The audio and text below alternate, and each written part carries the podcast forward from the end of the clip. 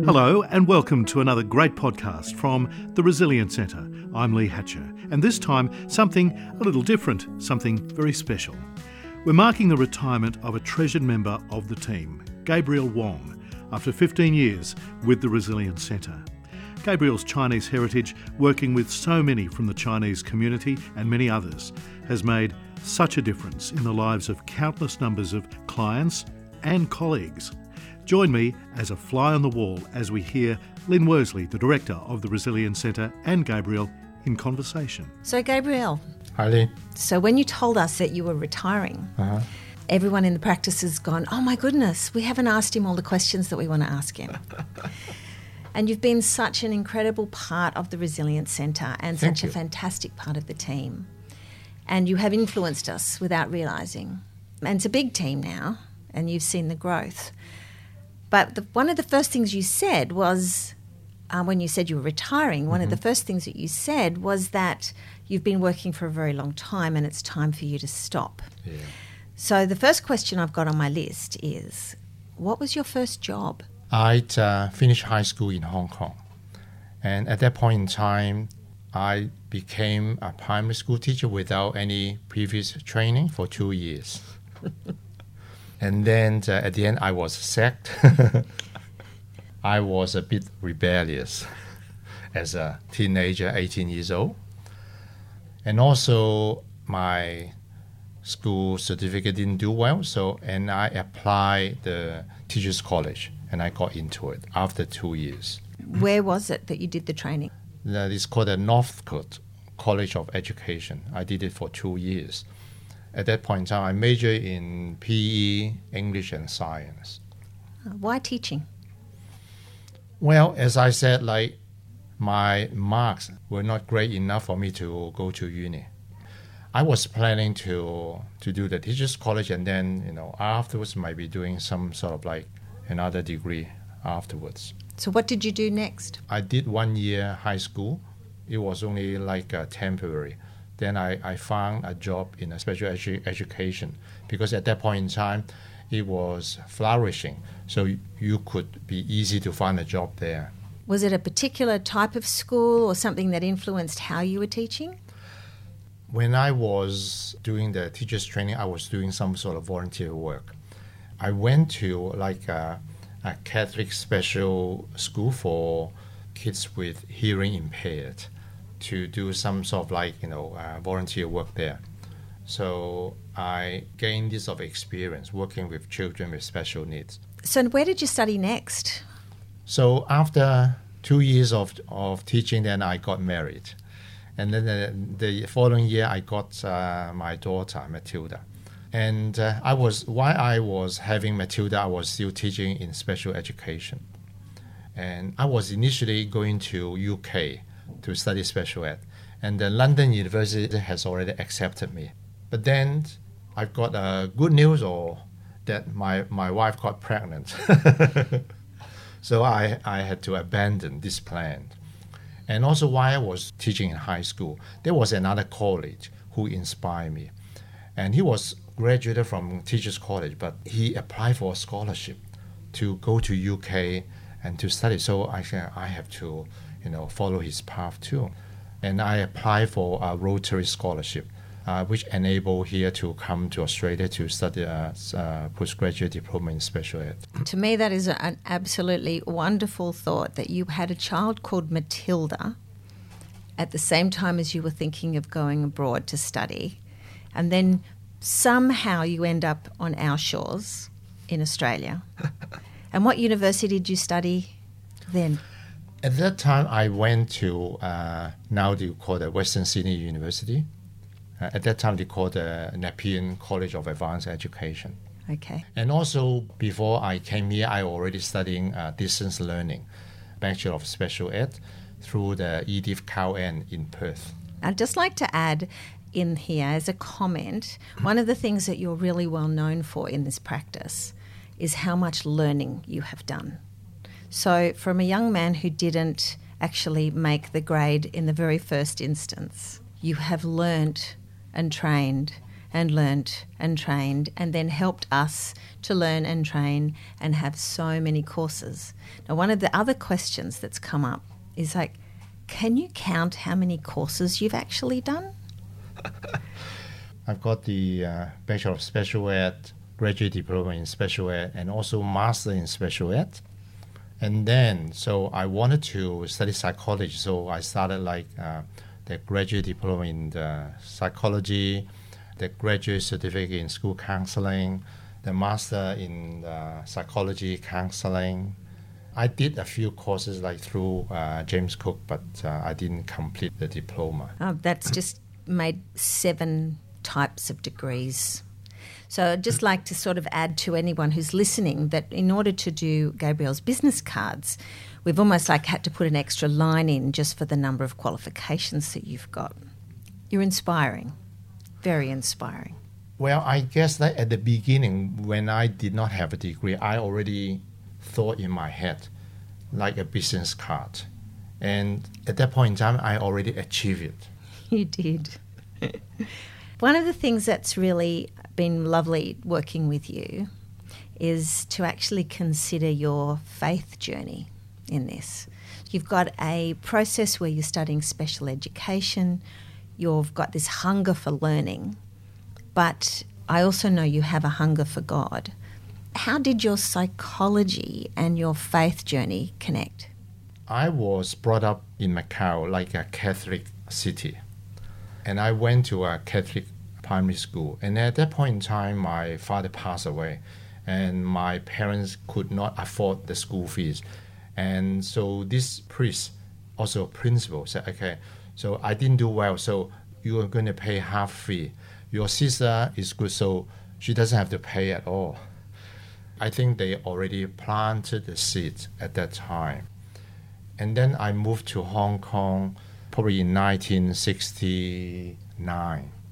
I went to like just a normal school, but my mom also was a Catholic, so she was very insistent to go to the church on Sunday. So I grew up with some friends in the church.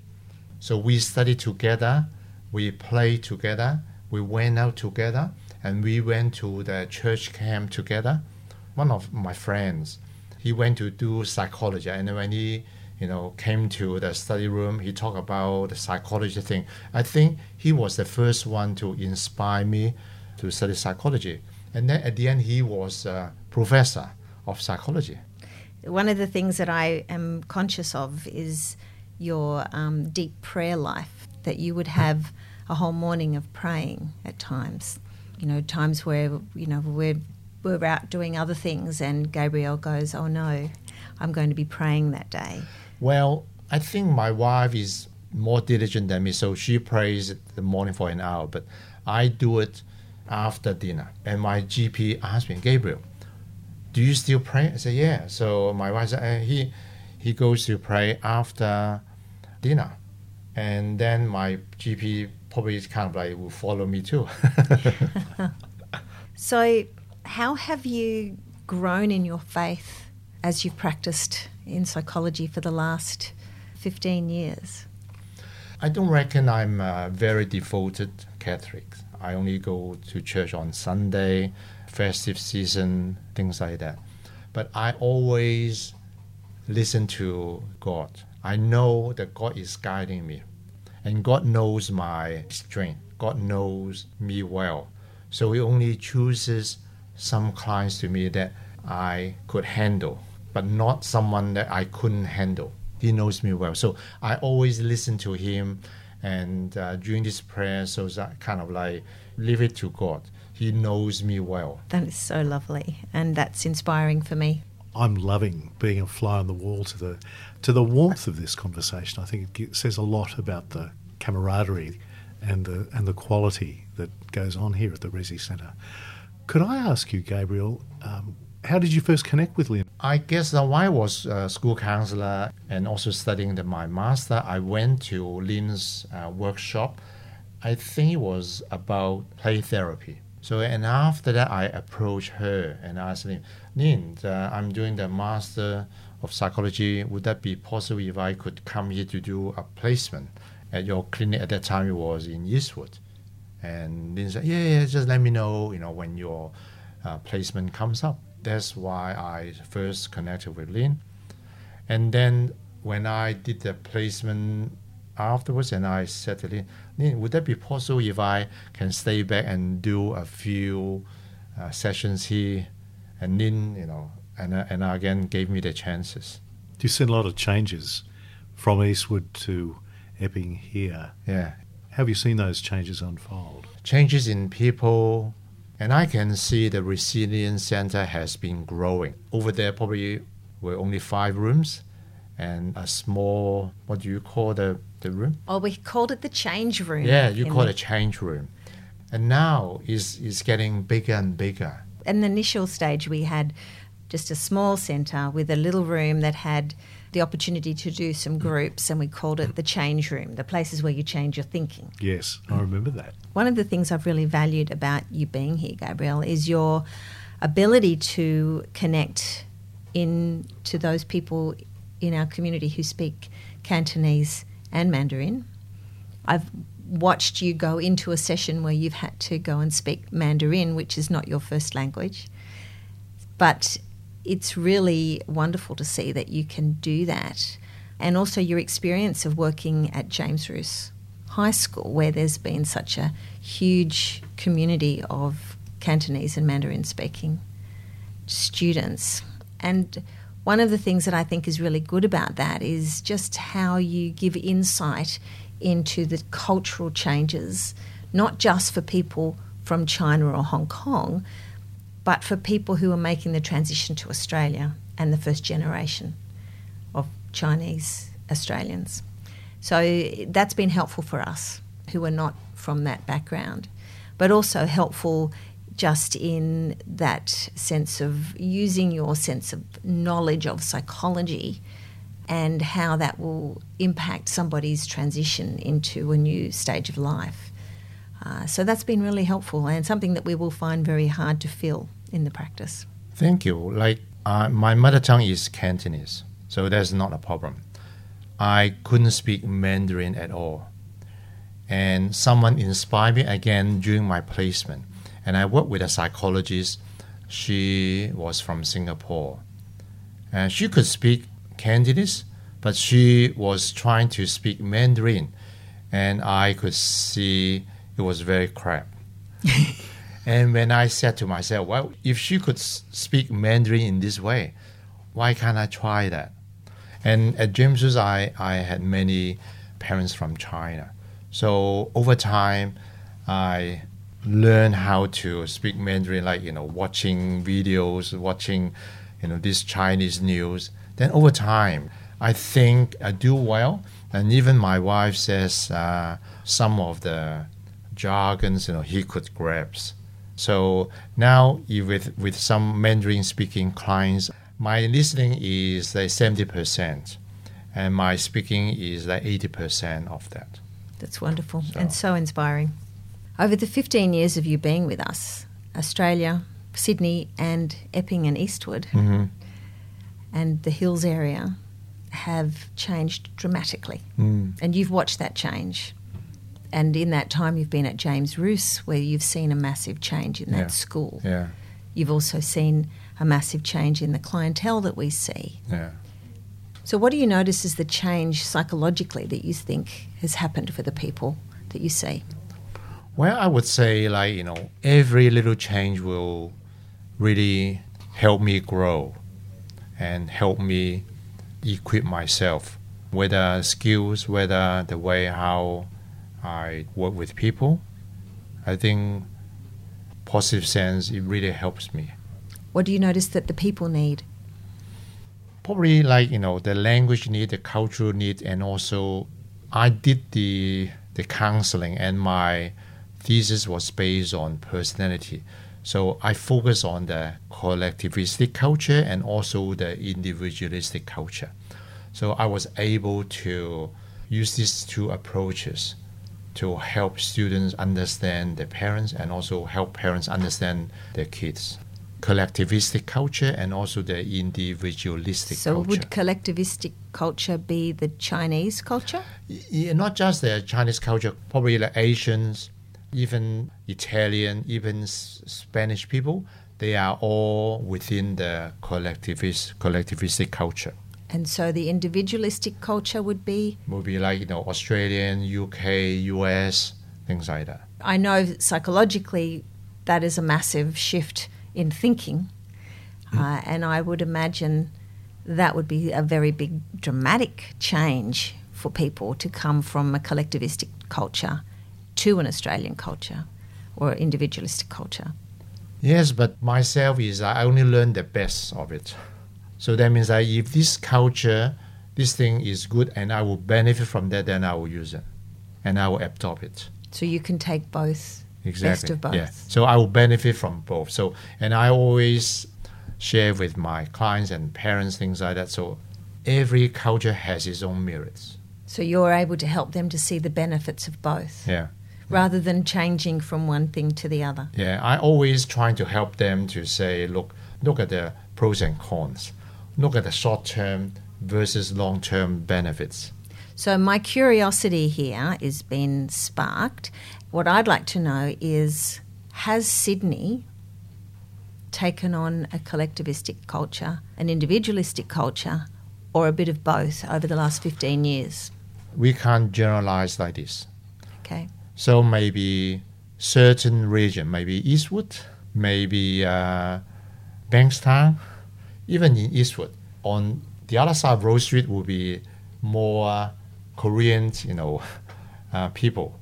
And on the other side would be like more Chinese from China dwelling in. Even like different kinds of culture, they do have different sort of like strengths and also weaknesses. Are they more collectivistic? They are more collectivistic. Again, because of the children are all born in city and all educated under this individualistic culture. Gosh, that must create such an enormous disparity at home between the parents and the child. It's not just a generation gap here. Yeah, and that also creates stress and conflicts within their families.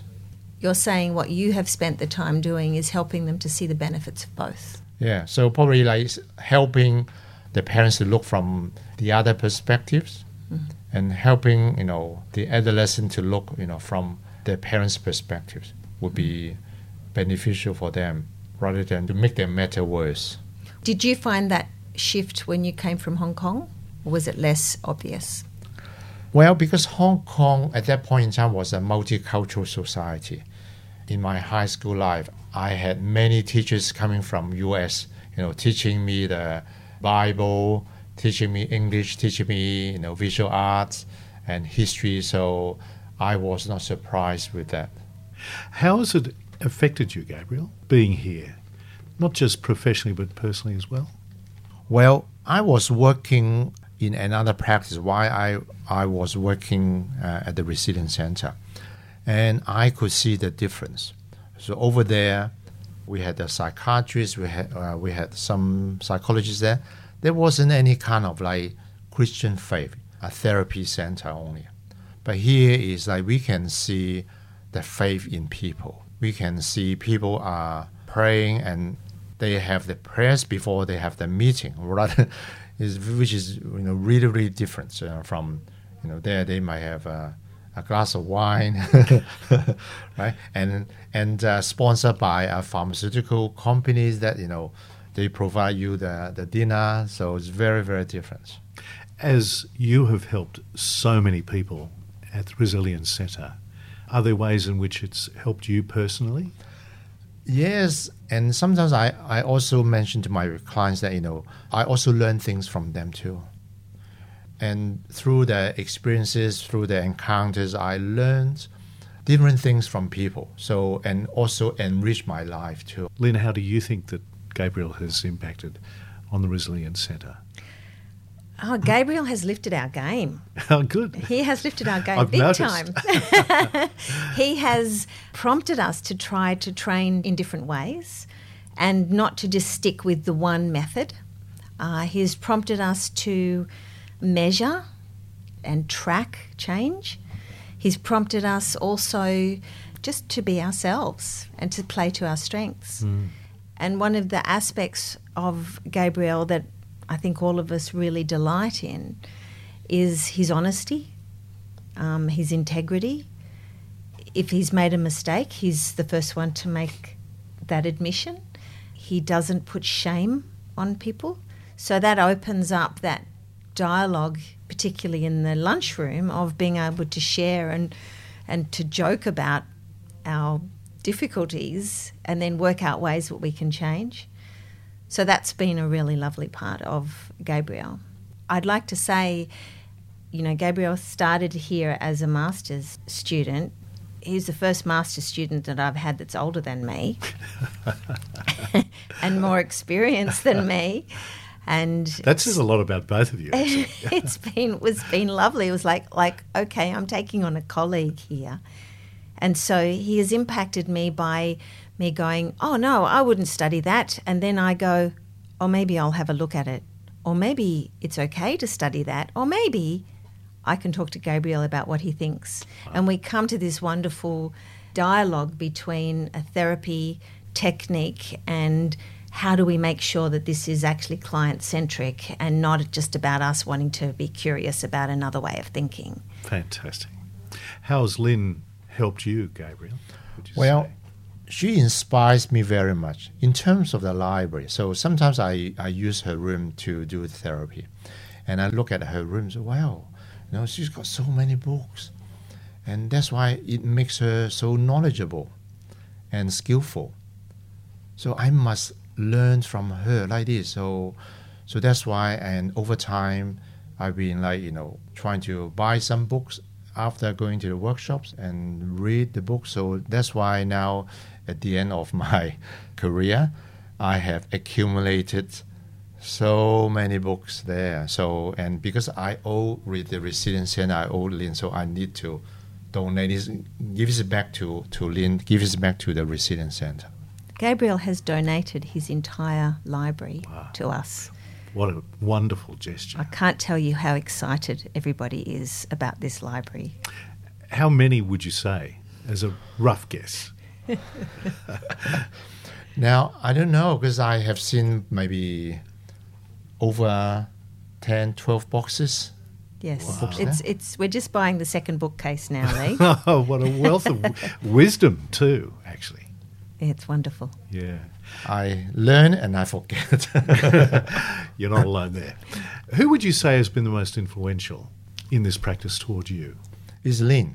Yeah. Because, like, you know, in another practice, they are all psychiatrists. It's incomparable. So at work, at school counseling, I look down upon them because they don't learn. They go home and they have a glass of wine. And when you ask them, they can't tell you the exact answers. So that's why the other reason I have to buy books as kind of like my supervisors to give me this sort of like, you know, skills and knowledge straight away rather than, you know, you have to wait for the supervision slot, you know, is already gone. I have no doubt that a person like you has given a great deal of thought and prayer for that matter into what's next. You would know, as we all do, about how big a step that is out of full-time work and into retirement. What's next, or how are you managing that? The other reason I want to retire is because I notice my momentum is going down.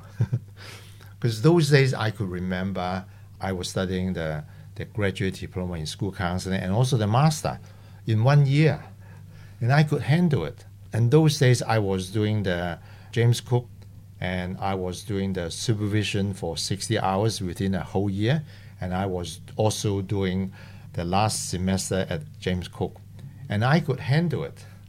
And this year I've enrolled the Master of Science in Pain Management. But every time I went there and every time I tried to read something, after 2 pages I stopped. Happens to the best of us, Gabriel. I can do that, but I don't want to stress myself at my age like that. So what's next? So I think I need to kind of like slow down, and because I don't really want to force myself to learn that. So that's why I think it's time for me to quit my career and maybe to enjoy, something I did not have time to enjoy. What I'd like to say here is Gabriel's inspiration in not being defined by his career. Yeah. And the inspiration of a man who has worked incredibly hard and learnt all his life, a lifelong learner, but not for his own gain, yes, but for his ability to give. So for me, that's so inspiring, and what I would like to be able to model in my own life. So actually seeing colleagues retire before me is actually really helpful. We don't see a lot of psychologists retiring because I think you can still sit on your butt and do some work, it's still okay. It's not going to be onerous. But to hear Gabriel being so honest and saying, look, I'm noticing I'm not remembering as much and I'm not working as hard, and so I don't want to sit in this job and not do my very best. So that's inspiring. Totally. Gabriel, what will you miss? And what will you look forward to? After I made the decision, it's not that hard because we had this sort of family meeting. Yes. So everyone put their hand up. We support that to retire. And so there wasn't any furious discussion about it. So it's kind of, you should retire that. And because Mum has already retired, for 2 years. It was only 6 weeks ago they made this decision, say. This is breaking news. Very quickly. Yeah. So what will you miss here? I don't miss anything here. When I come here, I focus on my clients. Yep. When I go home, I don't take anything home. That's very good. So I'm the one that I can easily switch off straight away. What will you look forward to in retirement? Well, I'm looking forward to something that I haven't got time to do, like exercise. I learned Qigong, and I'm doing well, but I haven't been doing this for a while. And I love hypnosis and I do well, but I really want to learn the self-hypnosis better, to hypnotize myself so that I can manage my pain anytime it comes up. What a project. Could I ask you just finally, what would your message be to your clients, Gabriel? All those people you've helped, but have also formed you and moulded you. My message to my client is always, I write on the whiteboard, joy is now here. Instead, joy is nowhere.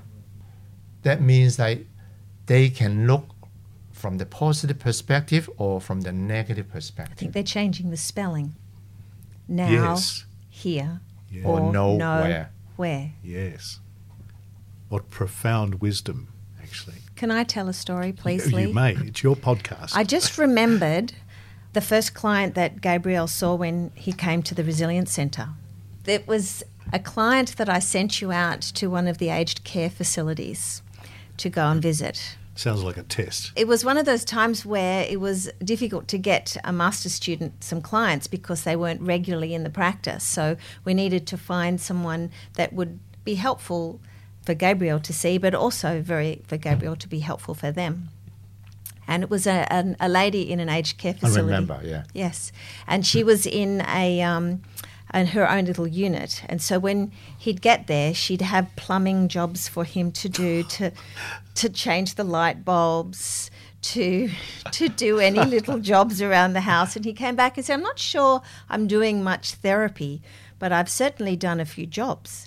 And so then we started to talk about how important it was to have conversations in the process of doing some of these jobs for her. Yes. It was that sort of level of being optimistic and changing the conversation in the process of changing a light bulb that I think he did. And we would have a chuckle about, starting up, what job did you have to do this time before you could actually sit down and have the conversation and the cup of tea? What an agile worker you are. I remember very clearly, she told me this place is like a mortuary. Oh dear. Yeah. So it would have been a wonderful place for him to be able to go in and spend some time with her in Fantastic. The centre. Yeah, but you didn't charge plumber's rates. No. Lynn, what would you like to say to this fine man as he bows out of the Resilience Centre? I would love to say that I have loved working with you. And me too. Yes. We have a great friendship, and let's hope this friendship keeps going for many years to come. But we also have worked very well together as colleagues. Yeah. And I'd like to thank you for being in the practice. But also, I now have a dilemma, a massive dilemma, because to fill your shoes in this place is hard. So we're advertising for someone to do testing and advertising for someone to come in and join us. But each time we're thinking, gosh, how can we fill Gabriel's shoes? And everyone's going, well, we're going to have to learn from that library he's left us. And maybe what we will do is change some of the way we're doing things because of having to learn to do some things that you did before. Mm-hmm. So I'd like to say thank you. You're welcome. Always welcome. I think God leads the way and we just follow him. Yeah. Got a wonderful conversation and a wonderful story. Congratulations, Gabriel. Thank you, Lee. We wish you, and I'm sure everyone listening wishes you all the very best. Thank you very much. Thanks, Lee. You've been listening to another podcast from the Resilience Centre. I'm Lee Hatcher. You'll find the library of all our other podcast conversations and so many great resources at www.theresiliencecentre.com.au.